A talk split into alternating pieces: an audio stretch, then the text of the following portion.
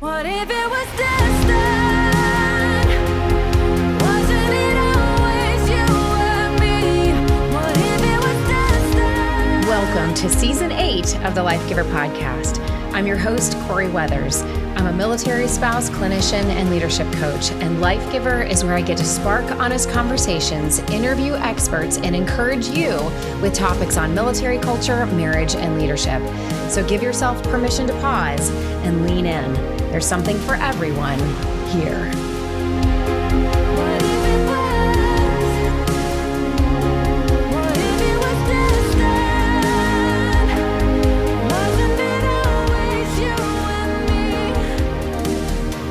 Welcome to the Life Giver podcast. This is your host, Corey Weathers. I am so excited to bring my interview with Dr. Mike Sytsma um, to season eight. If you listen to the last episode, I interviewed Shaunti Feldhahn. Shaunti and Dr. Mike have put out a book called The Secrets of Sex and Marriage Eight Surprises That Make All the Difference. And if you have listened to Life Giver for any period of time, you probably have heard Dr. Mike. He's a great friend and colleague.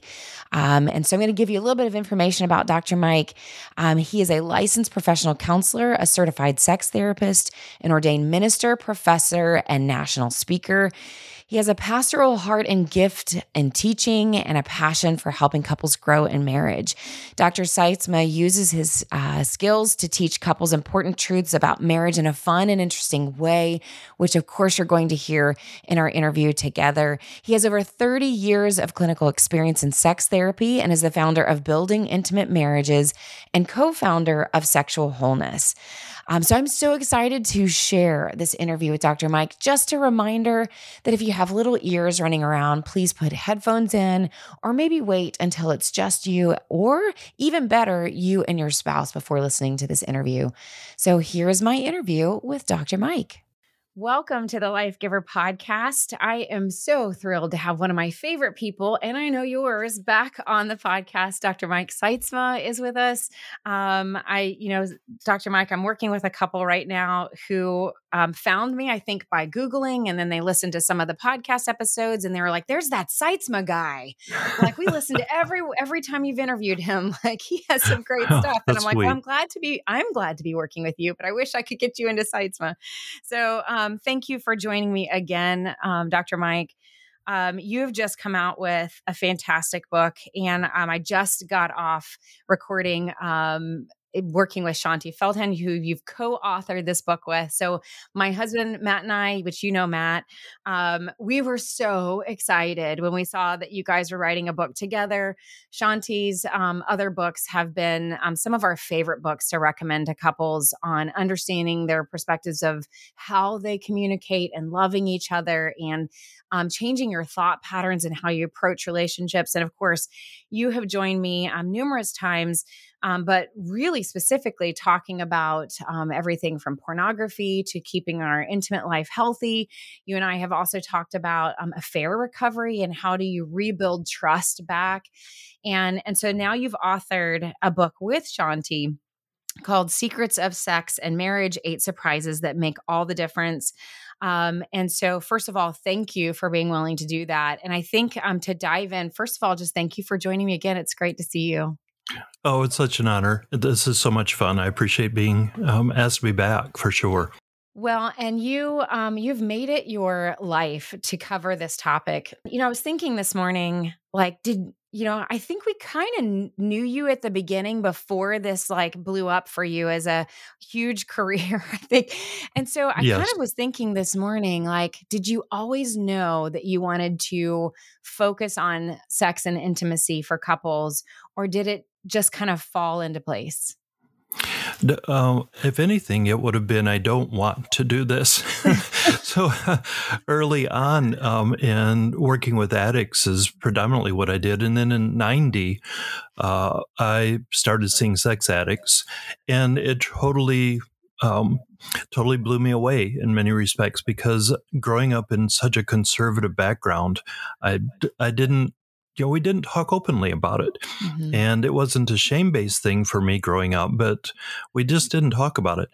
Um, so then in the mid 90s, when I started to shift into working with couples and I began to hear the pain that they were experiencing in this arena, um, I had at least had my trial by fire when working with sex addicts um, in the subject. So um, I just pursued the training because I've always known the answers are in scripture someplace. Mhm. Um, I needed help getting them out. So I kept going back and getting ongoing training. Um, regularly saying to God, "Can you not bring somebody else in to do this? You know, can I go focus on something else?" And I kept hearing Him say, "No, this is you know where I've called you." So now, um, you know, we started building our marriages in '98, and this is all I've done since then. Um, I've got about 2,400 hours of formal training in sex therapy under my belt now, just trying to lean in and Just figure out training, not counting Just training. couples. Correct. That's just the sitting in training, learning, you know, how to do this work and what's working, and um, and then over thirty thousand hours of working with couples. Um, so it's not what I chose, um, in that I didn't pursue it, but the pain of people Mhm. and knowing there are answers, and we don't have to live in it, is what kept drawing me into it yeah, and I- today it's only been the last few years that i've thought i kind of like what i do so, time. That's a long time. But even the hard topics that are just really difficult and challenging, because you we're human too, right? As clinicians, we're human too. And Mhm. so most of the topics that um, people that we engage with are struggling with, um, if we've not struggled with it ourselves, like it's a common thing. And so they can tend to be really tough topics to address. And but there's something wonderful about stepping into someone's pain where they feel the most stuck, where they feel the most like they don't know how to get out of that place and find a place of hope. And I know that's one of the things that really um, brings me a lot of joy is I would much rather walk with people in the darkest places of where they feel stuck and just bring them out into the light a little bit um, than avoid those places altogether. I, maybe it just hurts my heart to see people in pain and feeling like there is no answer. And and our sexuality is so central to um, who we are to our hearts that when we're hurting in that arena it is a really traumatic hurt. Yeah. and when we're stuck in that arena we're real stuck. It's hard to figure out how to get out. And we don't have to stay stuck and we don't have to stay hurting um, so there is a huge reward in watching light bulbs and watching people go, wait, what? and and finding a different pathway and developing a vision that's really worth pursuing and very doable. Well, I'm going to put in the show, show notes the other um, links to the other interviews that we've done because there's a lot that we could cover. Um, like you said, you've done this for 30,000 hours or plus, right? and so, like, we only have like less than one hour together. So, I will link your other interview interviews in the show notes. Um, today, we're going to talk a little bit more about what you and Shaunti found in doing research. And I believe you spent over three years now. Of course, you've spent your whole you know career studying this but Right. specifically on the research with shaunti really cracking the numbers on what um, what couples are thinking and struggling with the most and so i think to start um, is there anything that you would want to share about why you decided to jump in this research project but also what was the was there anything that stood out to you that was surprising or did you hear all of this and you were like nope this is what i've been seeing for my whole career Um, Shaunti likes to to laugh that there were no surprises for me in this uh, research in the literature, and in some respects that's true. Um, the direction didn't surprise me. The details often did, or how extreme an impact was was surprising to me. And then one that I like to point out: we really expected that um, the more kids you had, the less frequent sex would be. And so when the data came back totally reversed, oh, I looked at it and went, oh, I did something wrong. And I ran it several more times. I went all the way back to the beginning of the original data, crunched it all back through, and it came out the same. And then I went and looked at the other studies that we had, all of them came back the same. And those couples that um, had no kids were far more likely to be sexless Mm. um, and rarely had sex daily or more. Those couples that had three or more kids had a much higher frequency of sex daily or more, which totally, I mean, like, seriously, how do you fit that in? Um, and had almost no, had almost none of those couples were sexless. And that was a surprise. So I have a question Yeah. about that. Is that because they were more likely to be more sexual anyways, which is why they have so many children? or or what do you think? I, you know, the data doesn't tell us because we didn't ask those questions. Um, that is that was one of my thoughts. But honestly, Corey, I think what it is is um, couples have more kids likely have a different value in Mm. terms of family, in terms of marriage, in terms of sexuality. Um, so I'm guessing that's.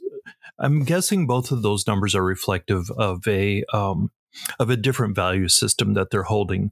Um, Yeah. Th- That's my guess, but it could be as simple as they're having they have more sex and therefore they have more kids. So we, Well, we don't know, but that was I a surprise. Also, is a very important point for those that do have children that look at couples that are childless that don't have kids, thinking that they must have this ideal world. They have all the time that they want, all the time that they need, um, and so surely they're not struggling. Um, I think it validates both sides. Right. It was very encouraging for those couples that sit across from me as newlyweds and say, We're not sure we want to have kids because we don't want to mess up that part of Mm. our relationship. To be able to say, Well, actually, the numbers are showing that probably is better. Um, Interesting. so mhm. That's a new one for me. So that's Th- interesting. that was a surprise.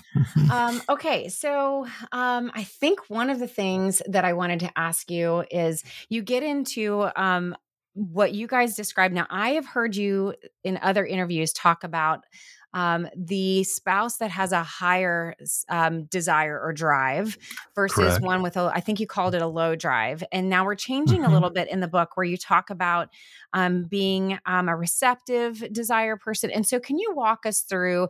Before I hit record, you had shared that for a long time you had Right. used drive, and now you're changing that a little bit. So, walk us through what you, the language you used to use, and how this research um, reshaped that.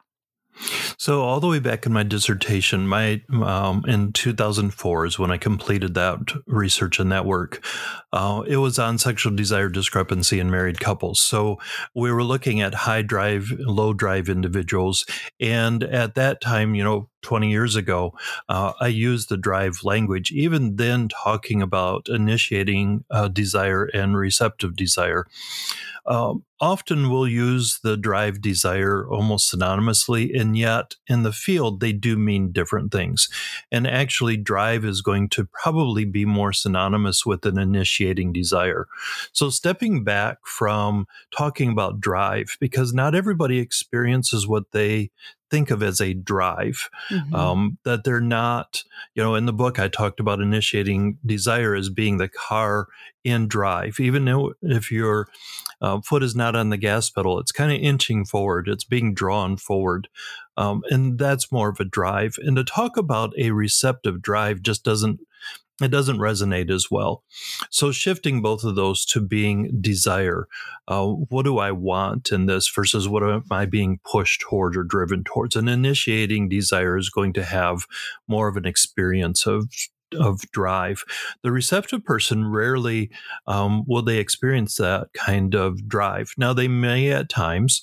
Um, uh, a female may experience drive at certain times in her cycle, or when um, when her husband is being just an amazing dad, or uh, you know, the couple may talk about when we're away on vacation that the drive seems higher, and that's more that initiating kind of, and that language would fit there. But yeah, having shifted to the initiating and receptive, and it's probably worth mentioning that many in the sex therapy field talk about a spontaneous desire in place of the initiating desire.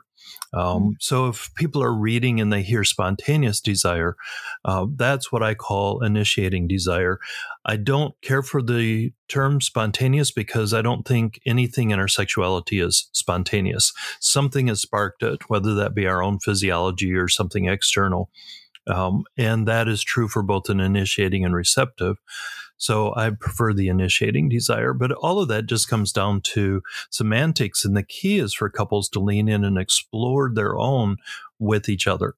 You know, what is it like for you? What is it like for me? And they don't have to know coming out of the gate. And Mhm. as they sort it out with each other and talk about it and explore it, and it can change at various times. You know, kids come along, it changes. Um, if we're starting a new job, it changes. Lots of things can adjust the type of desire that we have too.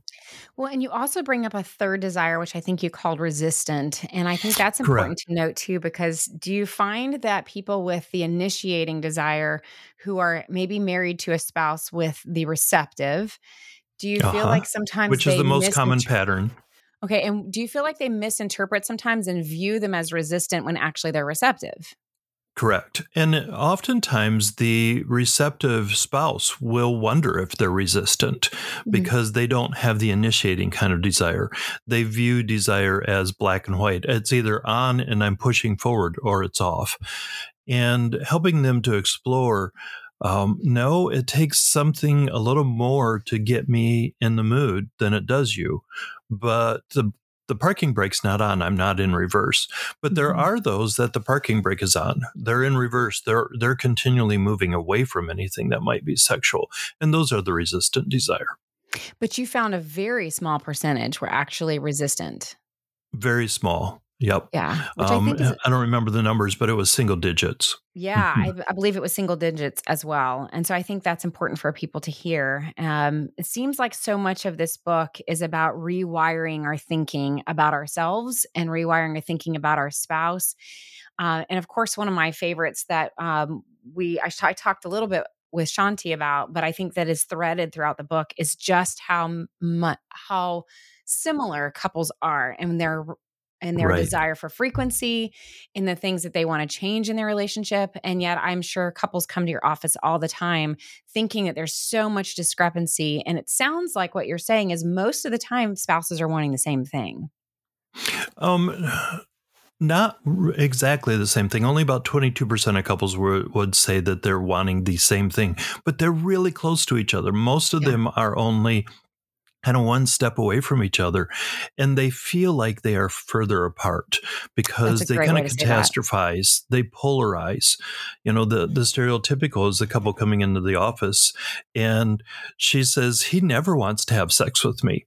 And he's like yes i do. You know i'd like to, to i'd like to have sex one to two times a week. And she's like no you don't. And he says like you want it all the time. And she's no i don't. And and because of the battling they've really moved into opposite corners and they're so far apart. And yeah the book is for me the book is about opening up opportunities opening up potential helping couples to get curious with each other that wait this you don't have to be exactly like me to be right but your your right is different than mine. So if i'm asking you to be just like me this isn't going to work so i need to flip the script on this and be very open lean in and and get curious about who you are and let you be curious about me so we can find oh wow we're really not that far apart are we Which curiosity is a huge um, character, if you will, in this book, but so so Uh-huh. crucial. Um, before we get there, though, you you brought up the word battle, and it made me think about um, maybe this is really important for us to talk about, and that is um, how destructive battling in this particular area can be to your marriage. And so, could you take a moment and talk about? Obviously, by the time couples are coming to see you in your office, there's a lot of battling that has happened. There's Right. perhaps a lot of wounding. And I'm not necessarily talking about controlling or traumatic um, wounding or um, or even infidelity, really, but just the wounding of disagreement that can happen um, Yeah. in this area. Can you talk a little bit about maybe what you see and you know what is there something that you share with couples who've battled for a really long time to help them start to repair and start to take this on a different trajectory So, you know, John Gottman talked about differing types of couples: the the volatile couple, the um, um, oh, I'm going to forget the the titles of them, but you know, a volatile couple, they step in. They are both very passionate individuals, and if they start fighting about sex, they're going to do so passionately. So Mhm. they're going to attack one another with it, and they'll do damage with the the harsh words that they'll say, and then they pull away from it. Couples that are um, more peacemakers, or they really don't like to battle, um, many times they have a really good, healthy marriage relationship. Um, they parent well. They they manage finances pretty well. Um, they don't fight about the the in laws very much. But this arena uh, causes conflict for them. So as they start to talk about it, it begins to escalate. They start feeling wounding Mm. and uh, like I'm wounding my spouse and I'm being wounded. So they step away from it and they don't talk about it for three more months. But because they were just fighting about sex, it's a little bit tougher for them to come together. So the frequency takes a quarter notch down. Mm. And then three months later, they come in and they start to work on it and talk about it, and it escalates and they back away from it and they don't talk about it for four months. And now it takes another quarter step down. And uh, it doesn't take very long before um, they're moving into a sexless couple. They're really both uh, developing some deep underlying resentments that start to generalize and get toxic to the rest of the relationship um, and begin to wound the rest of it, even though the core of it started with something as quote unquote simple as disagreeing over frequency or disagreeing over who wants what. Mhm. Um, and so the invitation is to step back and begin to try to be curious about each other.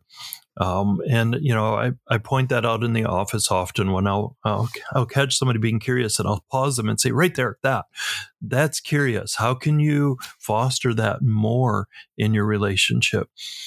And lean in and start to explore and find that middle ground. Many couples do need an arbiter, though. They need somebody that can step in and um, and help to contain the relationship and keep them at the table. I tell the couples that come in to see me, I don't know what's right for you guys.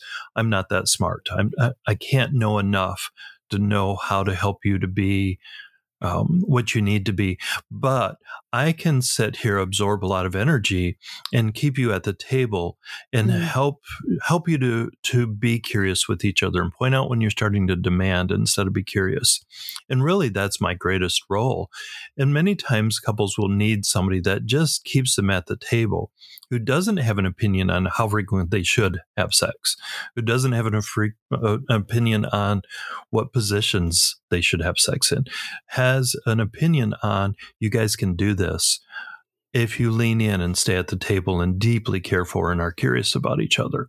And that that's tough to do because this is so central to who we are.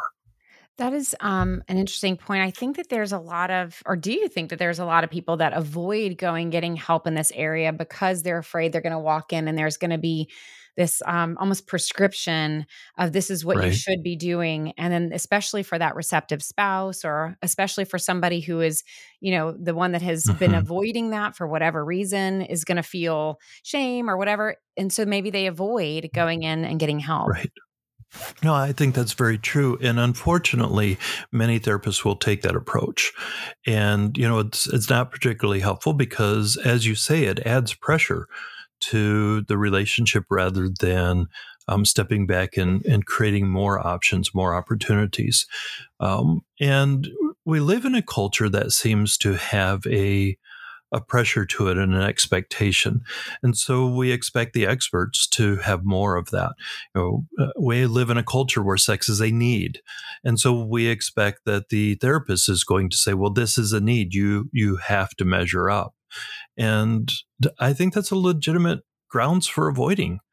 Um, and if it's if it is happening, you find somebody that's doing that type of of work, d- inviting them to take a different approach, or Yeah. finding somebody else. Yeah, Yes, and I, I tell people that all the time. Like, we can't adjust if you don't let us know what we need to adjust. Around, right? You Mhm. brought up um, sex as a need. So I want to read this um, section of your book. Um, it's actually under point eight, where we may deeply long for sex, but we don't, quote, need sex. And you write, this book emphasizes the deep importance of sex for us in our marriages, but a common message in our culture and Christian circles pushes past importance and calls sex a need. I, Michael, believe we must shift away from that teaching. Can you talk about that? Because I think that's huge. Because even in the counseling world, we talk a lot about, well, uh, I mean, I've even said it a million times. And I think that maybe there's a right placement for it. But we often get caught up in the phrase, well, ask for what you need. And then when you're talking about Mhm. marriage work, it's like understanding what your spouse needs and are you willing somebody who can address what their needs are and are, can you honor what your needs are and so we get into this need Right. conversation and i think you're hinting at you're actually not hinting you talk about it but you get at this like what does that do in the dynamics of the relationship when we um, apply need to sex You know, some of it is semantics, and yet I think it's semantics that in this arena are worth us really um, talking about and nailing down. Because when we start to talk about sex as a need, and we begin to elevate it to I have to have it, that something bad is going to go wrong if I don't have it.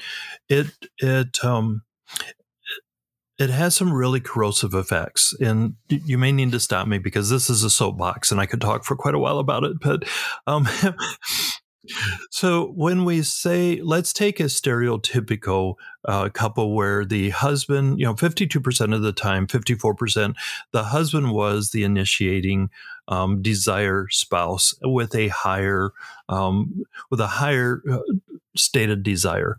Um, so if we take that and the wife is receptive, if we take that type of a couple and we say sex is a need, well, we're thinking sex is a need for him because he's asking for it more. And because he needs it more, it has to be a part of the relationship. And I think we're doing several very destructive, um, unintended effects there. One is we're saying to him, this is a need. You have to have it. And therefore, you're going to need to find it someplace. And if it's not happening as you need it in your relationship, well, we understand that you're stepping out. We understand that you're turning to porn. We understand that you're turning to self stimulation. We understand that you're attracted to somebody else. You need this. You know, if there's not food at home, we understand somebody going to get it someplace else because we need food. Um, and we're also kind of saying to these men and women when it's them, um, you you can't really control this desire. Mm. You need it. Um, so we totally understand when it's unbridled, when it's unboundaried, because it's a need. You know, I, I need air. You start to stop me from having air, and you expect me to fight. You expect me to to um, to, go beyond what I would normally do to get it. And we kind of almost set that up with sex when we say it's a need. Um, you are a holy warrior of God. Um, you and your buddies can, you know, go up against the gates of hell, except your sexuality. Um, You need that. So we understand that you don't discipline that. It's a need. And I Mm. think that's hugely demeaning to a hired desire individual to say, well, yeah, we understand. Um, it's okay if you sin in that area because it is a need. But then the flip side of it is there, the lower desire individual, now it's not really about what they need, Mm. not really about what they desire, because their higher desire spouse has a need. And all of a sudden, we put the lower desire spouse in a position of your primary role is meeting your spouse's need because they need it. Something's going to dry up and fall off. Something's going to explode if you don't, you know, if you don't have sex with them. And to me, that's horribly demeaning to the lower desire spouse. Uh, you know, I have guys said, I had a guy sit in my office and his wife is saying, I really need sex three times a day and he's not doing this. And he looked at me and he says, You got to help me, doc. My body just doesn't work that way. You know, I, I can't perform like that. And she gets all bent out of shape when I don't. And she was using that need language and it put him in an owing type of a position because he was buying into the belief that it is a need for her. And I think that's so destructive for both of them versus stepping back and her exploring why did she desire it three times a day? Why why was that so important to her? That's meaningful. I'm not going to tell her that's unhealthy or wrong. We need to understand what's going on and then helping her to see he really did love her and he desired her. But wow that type of a level she just couldn't or he couldn't meet. And it was too easy for him to just walk off the field rather than even try to play the game. And now we're back into polarizing even further apart. Removing the need language allowed them to talk about what their heart's desires were Mm-hmm. and what they really wanted from um, from each other and why. And that shift in language allows them to start to find that middle ground again, and and honestly to move back to being curious rather than trying to to manage the pressure that the that the concept of need puts into the mix. Can you share um, how you shifted that language, or what you saw from couples who were able to shift? Like what what their what was their language change, or what was the dynamics that changed from there? Um, maybe give listeners a little bit more of like, okay, I'm tracking that, and see how that can be destructive to um, to be in that spiral or that insanity cycle of need. But how do I get out of that? You know, um, sometimes when interns are sitting in my office and they'll say, "How did you do that?" and and you just say, "The art of therapy." You know that that's tough to teach because it's going to be a bit dependent on the individual, a bit dependent on the relationship. You know, there's a lot that comes into play with it, but um, when somebody uses the language of need, I, I store it until they're done, you know, kind of sorting through the point that they're trying to make. But then I'll come back and and I always try to model what I'm teaching. So I try to model curiosity. Help me to understand your use of that word. You know, why do you think you need sex? Well, Mhm. because I do. Uh, okay, I'm not denying that, but help me to understand why you feel like you do. And w- do you really need it like you need food? Do you really need it like you need sleep? You know, those are needs for us. I think we need affirmation. I do think, you know, we, we see in studies of failure to thrive and, you know, what goes on in uh, relationships where there's not an atten- attentiveness to each other. I think that is more of a need. But what happens if you go without sex? You know, and and help them to begin to unpack. And generally, they'll go, okay, well, maybe it's not a need. Well, but let's explore then what happens when you put it in that category. Mhm. And so, trying to stay curious and then helping them to understand and discover it for themselves. And, you know, that's part of what a couple could do with each other. So, I'm wondering, is it really? You know, and why do you think? And why do I have to come up to that level? What what Mhm. happens if we don't? Mhm. Well, you know, I, he's grumpy and irritable. Okay, he probably is, but that doesn't mean he needs it. He needs to learn how to manage grumpy and irritable Yeah. because, because that's not very seductive, you know. Right. And Well, who wants to yeah. show up to that? well, and that also brings up kind of like a follow up question that maybe sounds the same, but it's something that I'm seeing um, with a lot of the couples that I'm working with, and actually not just couples. I'm seeing it in parenting. I'm seeing it in work in workplace environments.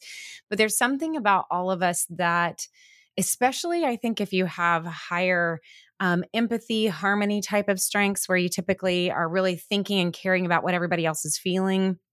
Um, Mhm.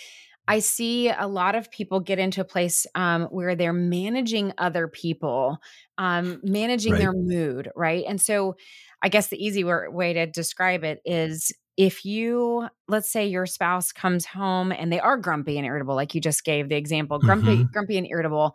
Um, the other person can sometimes, and you, we all have our own cycles and insanity cycles of how we like feed Mhm. into that for each other, but if you are uncomfortable with the fact that they're grumpy and irritable, and to get them ungrumpy and unirritable, less irritable, is to Right. let's say, well, he's saying that he needs sex, or he's saying that he wants whatever fill in the blank. And so I think we can get into a place in relationships both ways where we are managing each other's emotions or moods for our own sake of peace or our own sake of feeling like um, there's no conflict or whatever is happening. And so we end up managing a lot of people so that we feel better rather than sitting in this place where it's a little messy and it may feel Right. like conflict, but there's a line somewhere in there where we want to be attentive to our spouse and we want to care about the things that are important to them, but also know that they can have those feelings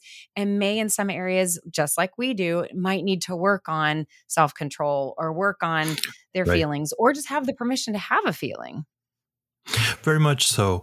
Um, and I think you've tapped into um, part of what's critical in it is if I feel like I need to do this, I have to do this, this is the only way I can help you to be centered, then then sex is being used in a way that's unhealthy. Uh, Mhm. but the same with you know the the spouse who comes home and it's been just a really bad day, and they say I need sex. Well, okay, now you're using it like a drug. Now, and it is soothing. We learn that when we're children, especially as as um, young boys. We learn that sexual touch is soothing, and you know, much of the many of the sex addicts that I work with, they're just self soothing in a way Mhm. that's very powerful. Mhm. But if somebody comes home and says, "You need to soothe me," that's not healthy. That's Mhm. putting everything in in the wrong kind of place versus coming home and saying it's been a really bad day. I'm kind of grumpy and i i need to go for a walk or i need to just spend some alone time or you know this is what i need to do to reset. Now if the spouse at that point gets a twinkle in their eye and goes yeah i know how to reset that button. Mhm. i've got the power to do that. Now they're stepping in saying i'm going to give you ammunition to use against this battle that you've got. And i choose to give it and i love that i've got the power to give it and i'm going to have fun with it. I'm doing this for me and for you. That's a whole different mindset and and now we're tapping into the power that sex has but in a healthy way versus in a drug seeking or i have to manage you through my body. That that little shift is so massive and whether it's healing or whether it's destructive. Well, and it sounds like if if one person is trying to manage the other person, they're abandoning themselves, right? Right. Like I think you also talk about in the book, if we're abandoning ourselves and we are doing this for the other person, especially if you're one of those receptive desire spouses where it might take a little bit more work for you to feel that sense of desire and now we're just trying to appease the other Uh-huh. person, you're actually abandoning yourself and missing out on something that's equally important and built for you as well. and it eventually is very destructive to the relationship itself. Um, you know, Cliff Penner, one of the, the top leaders in our field, says the greatest turn on to most men is a turned on woman. And yet, for many of these receptive wives, I look at them and say, Well, what do you like sexually? And they look at me and go, I don't know. And they truly don't know. And I'm so sad because they Mhm. spend all of their time being a receptive individual trying to please the other. And over time, her husband looks and he says, But you're not enjoying this. I'm no longer enjoying it. And she Mhm. can't do it good enough any longer because she's never stepped in to figure out what does she want and and how does she like it to be and what and and then to teach him and they co-create this together.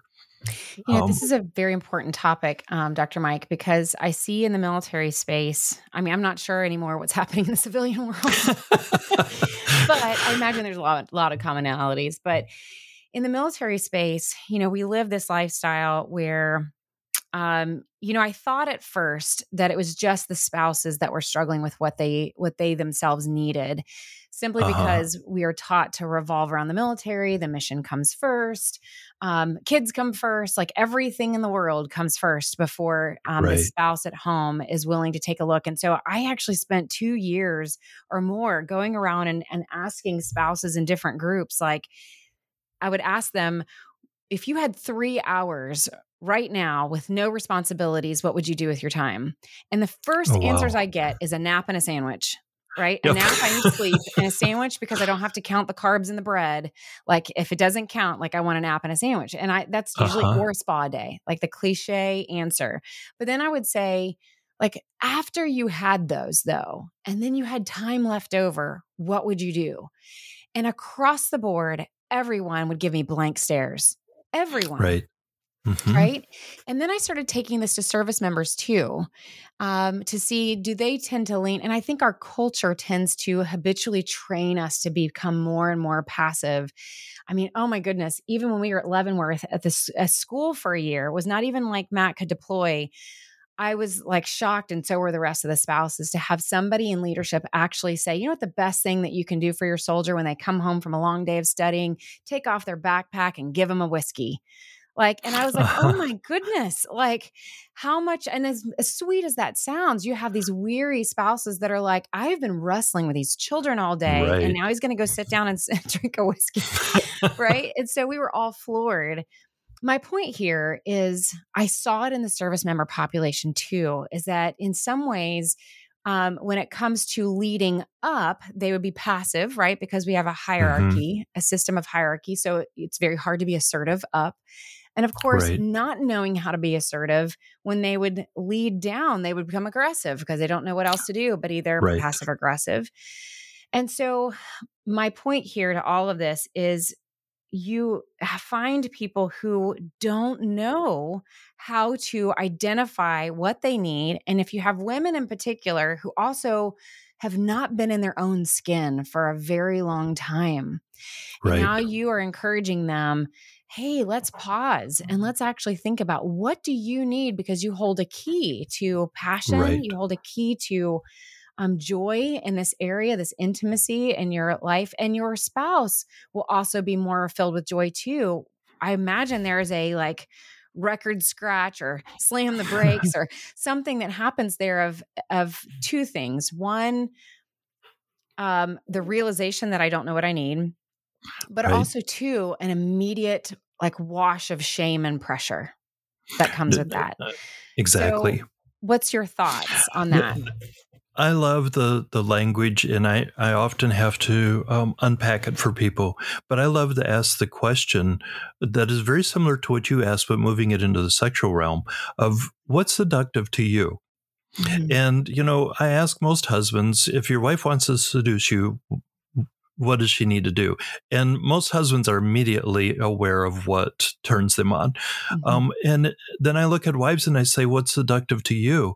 And most wives don't have a clue Mm, they're not aware of what draws them into a space that I want to engage with my my husband because uh, I step into that space because I have to because he said it's because it's been three days because it all of these reasons and they don't know what really touches their heart.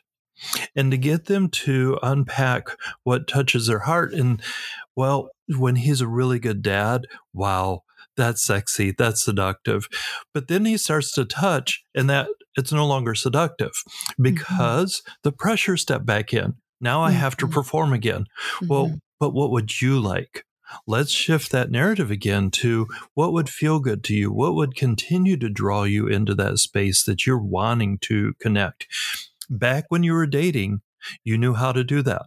You know you knew how to grow step into that space and he knew how to draw you and you knew how to draw him. How do we get back and do that today? And uh, it's a reverse for um, couples where she's the higher desire spouse and he's the the lower. Many times it's helping him to learn what's seductive and then accept influence from each other.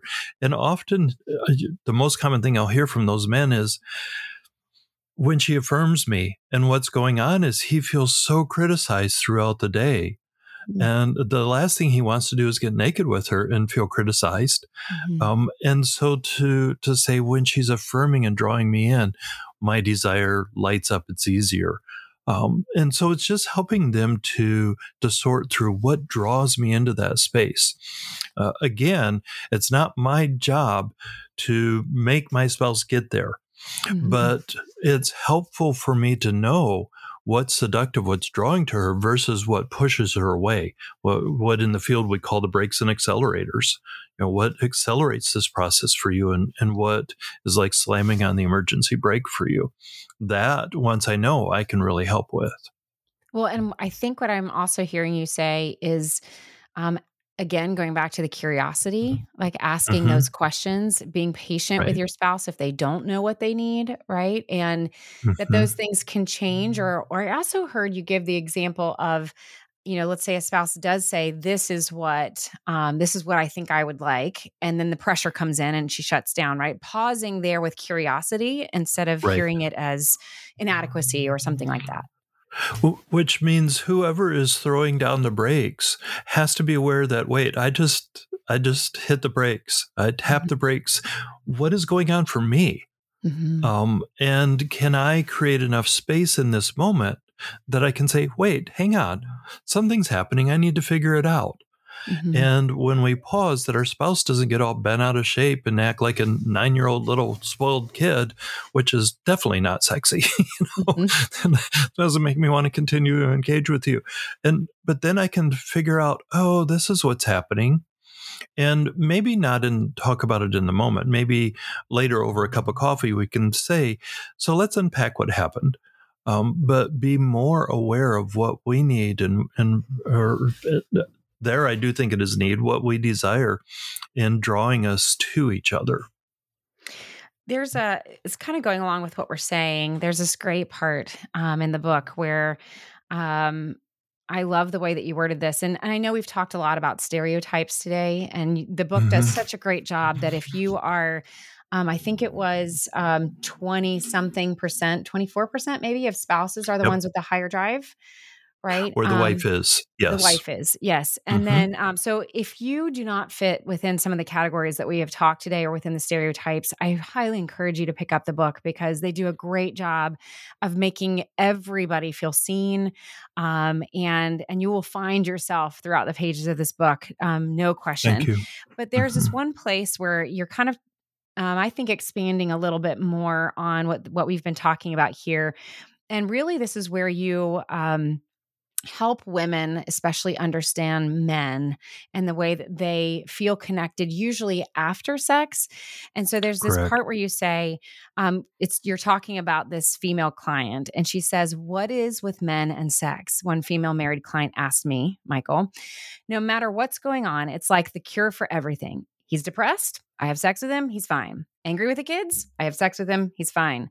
Bad day at work. Sex. He's fine. I, res- my, I, Mike, responded with, "Listen, you are never responsible for changing him with your body or otherwise, but." It sounds like you're realizing that you actually have great power in his life. You're really Right. realizing that if you want to, you can press the reset button on your husband anytime. And then you go on on the next page to say, um, a second key truth is that sex likely helps your man feel close to you. If he feels disconnected from you, if he senses distance during the day, he may reach out to you for a set for re- reach out to you sexually to address that discomfort. You may think it is crazy that he wants sex when you're at odds and not realize that he's reaching out to you because you are at odds. Can you Right. share a little bit more on that? Because I think that's really powerful. And it's one of those stereotypes that I think we both hear a lot is just this misunderstanding of why we're coming to sex. And there, let's just call it out also for what it is, Dr. Mike, is that there are these just demons that can enter into this area of people's lives and whisper mm-hmm. things and twist things. And it's amazing how one person can try to speak truth and it gets twisted by the time it gets to the other Right. person's ears. And we're totally mishearing each other and misunderstanding each other. So, can you, if you'd like to, would you like to unpack that a little bit and what you see with understanding men in particular? Definitely. Let me start by saying I think that the polarization that you just described and the, the hurt and the woundedness is a part of who we are um, as humans, especially in our fallen state. Um, you know, the story of Adam and Eve reflects that. The moment they saw they were naked, they judged themselves as not okay and they hid their sexuality from each other. Um, the, the scripture uses the word apron. They made aprons um, to hide from each other. And that comes out of some sense of, of shame or needing to hide um, from our spouse. And so I think the wait, you don't want to engage with me in the most intimate way. That we see that as then you don't accept a core part of me, there's something wrong. I think that is a normal response, but it's not a Mhm. helpful response Mhm. it doesn't allow us to move forward And when our spouse reaches out and wants to engage, many times it is that reparative kind of effect. Sometimes it is the the soothing that sex really does soothe us. That type of touch is a powerful kind of touch. But you know, we know that when a guy has an orgasm with his partner, that oxytocin for most of them is going to go up 500 to 600% and stay high for about five to 30 minutes afterwards. And oxytocin, we know there's been a lot written on it in the past few years, is that connecting bonding chemical that uh, is present when a mom is breastfeeding her child. And so a guy knows all we have to do is have sex. And if I have an orgasm with you, I am 120% connected to you. Mm-hmm. It, that's it. It's done. Now, that's not true for all men. You know, Mhm. if she's hypercritical or if he's hypercritical of self, or that can disrupt that process. There are people that we know oxytocin is actually actually counterproductive for them because of what they associate it with.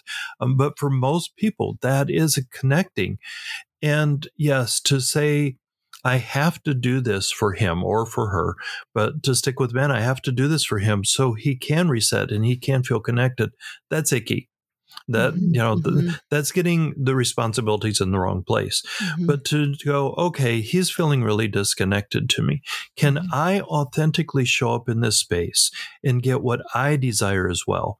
Mhm. I'm getting the full focus of his attention. Mhm. I'm getting him being tender and caring to me. I'm getting him wanting to connect in an intimate, profound way with me. And I like that. I like the connection that comes from it. He gets kind of reset. This is good for both of us. And we, we Mhm. like each other when we're done. That's probably a good reason to step in. Um, and it can get easily off track.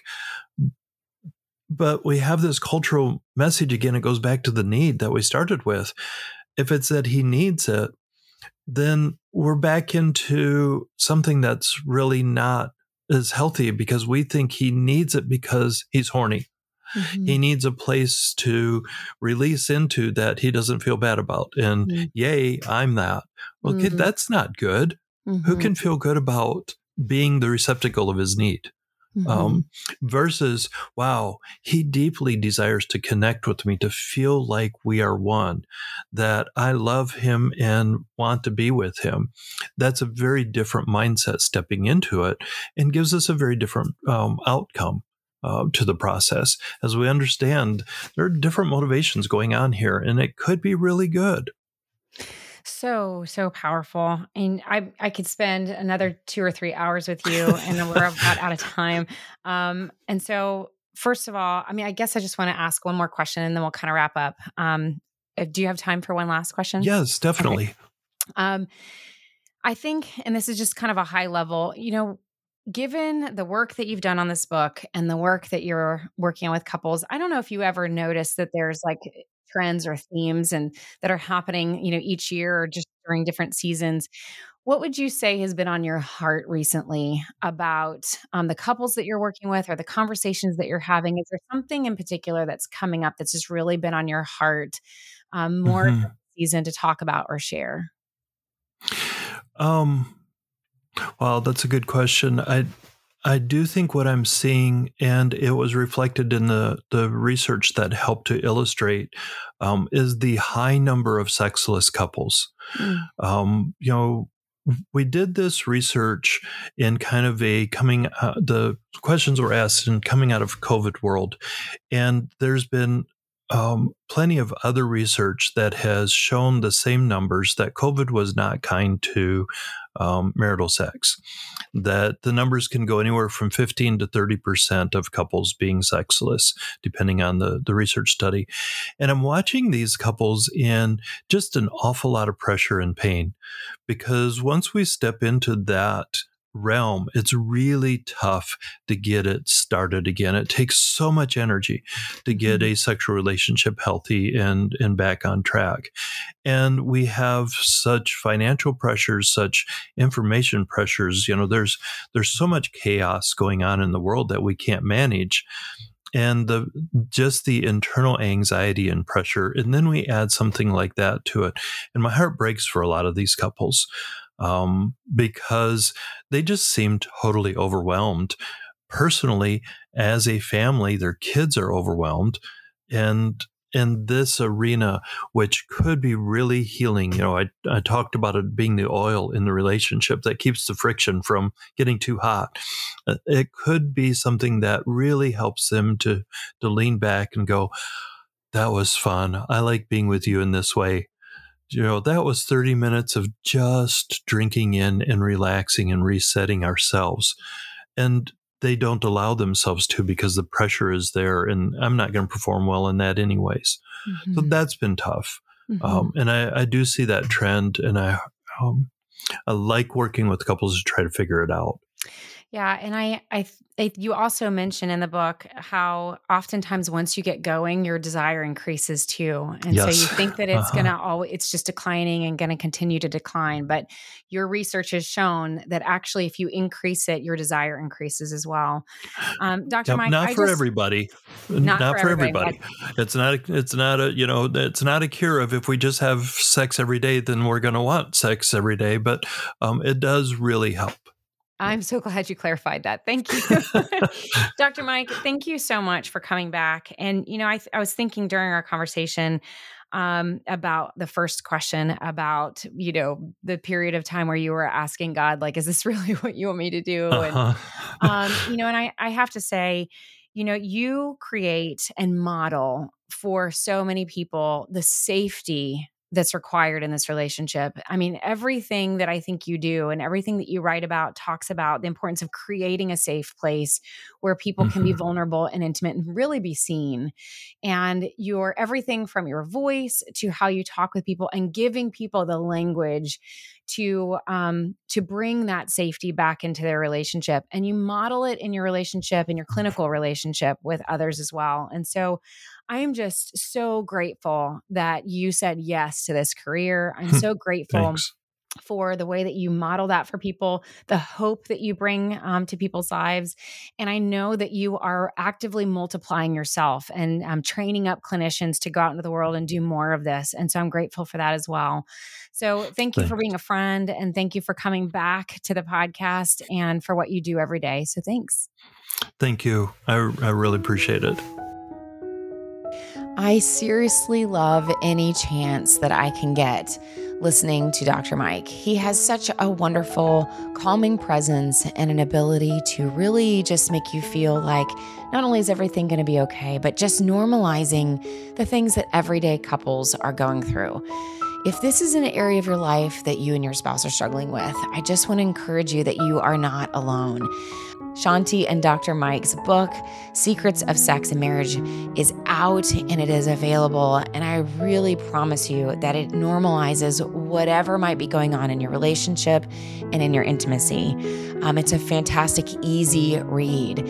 You know, one of the things that I took away from my talk with Dr. Mike was just the reminder that if I'm ever doing something in my marriage or in my relationship with Matt, that is me managing his emotions, his behavior in such a way that makes uh, me feel better about the relationship. If I am trying to calm his emotions um, so that I feel more at peace in the relationship, that that might be a level of managing him um, instead of allowing him to feel whatever it is that he might be feeling. Um, and that's there's something different between managing our spouse and being a helpmate. And Dr. Mike did a wonderful job of explaining how we can be a wonderful gift and an incredible influence into our spouse's life. And there's a, a subtle difference between managing their behavior, managing their emotions, and being a helpmate and being a playful helpmate in their life. So, when I work with couples on managing their spouse, it is a really hard behavior to break, and it's sometimes a hard behavior to identify. So, it might be worth you taking a look at that in your life and relationship this week. If you need help in this area of your life, I encourage you to reach out to someone for help. There are coaches, there are also clinicians, and of course, in the area of intimacy, I highly suggest you work with someone who is a certified sex therapist. Um, it's a growing field and it's easier to find them than ever. Do a search, go to psychologytoday.com. Um, just as a reminder, the Life Giver directory that I created, full of competent clinicians, um, has been acquired by Independent, um, the Independent team, the nonprofit run by military spouses for wellness. You can find that directory at militarywellnessdirectory.org, where you can search for a clinician in your area that maybe also provides telehealth that's culturally competent. And also, um, maybe some of those are sex therapists as well. So, thank you for listening. And if this was a helpful episode for you, please share this episode with someone that you know. You never know when you might be a life giver in someone else's life. Thank you for listening to the Life Giver podcast. If you haven't already, please subscribe to this podcast or leave a review so others can find it as well. Were you thinking of someone else who would benefit from hearing today's episode? You can be a life giver to them by simply sharing it with an encouraging note. If you would like to connect with me or find out more about my work, you can visit www.corieweathers.com.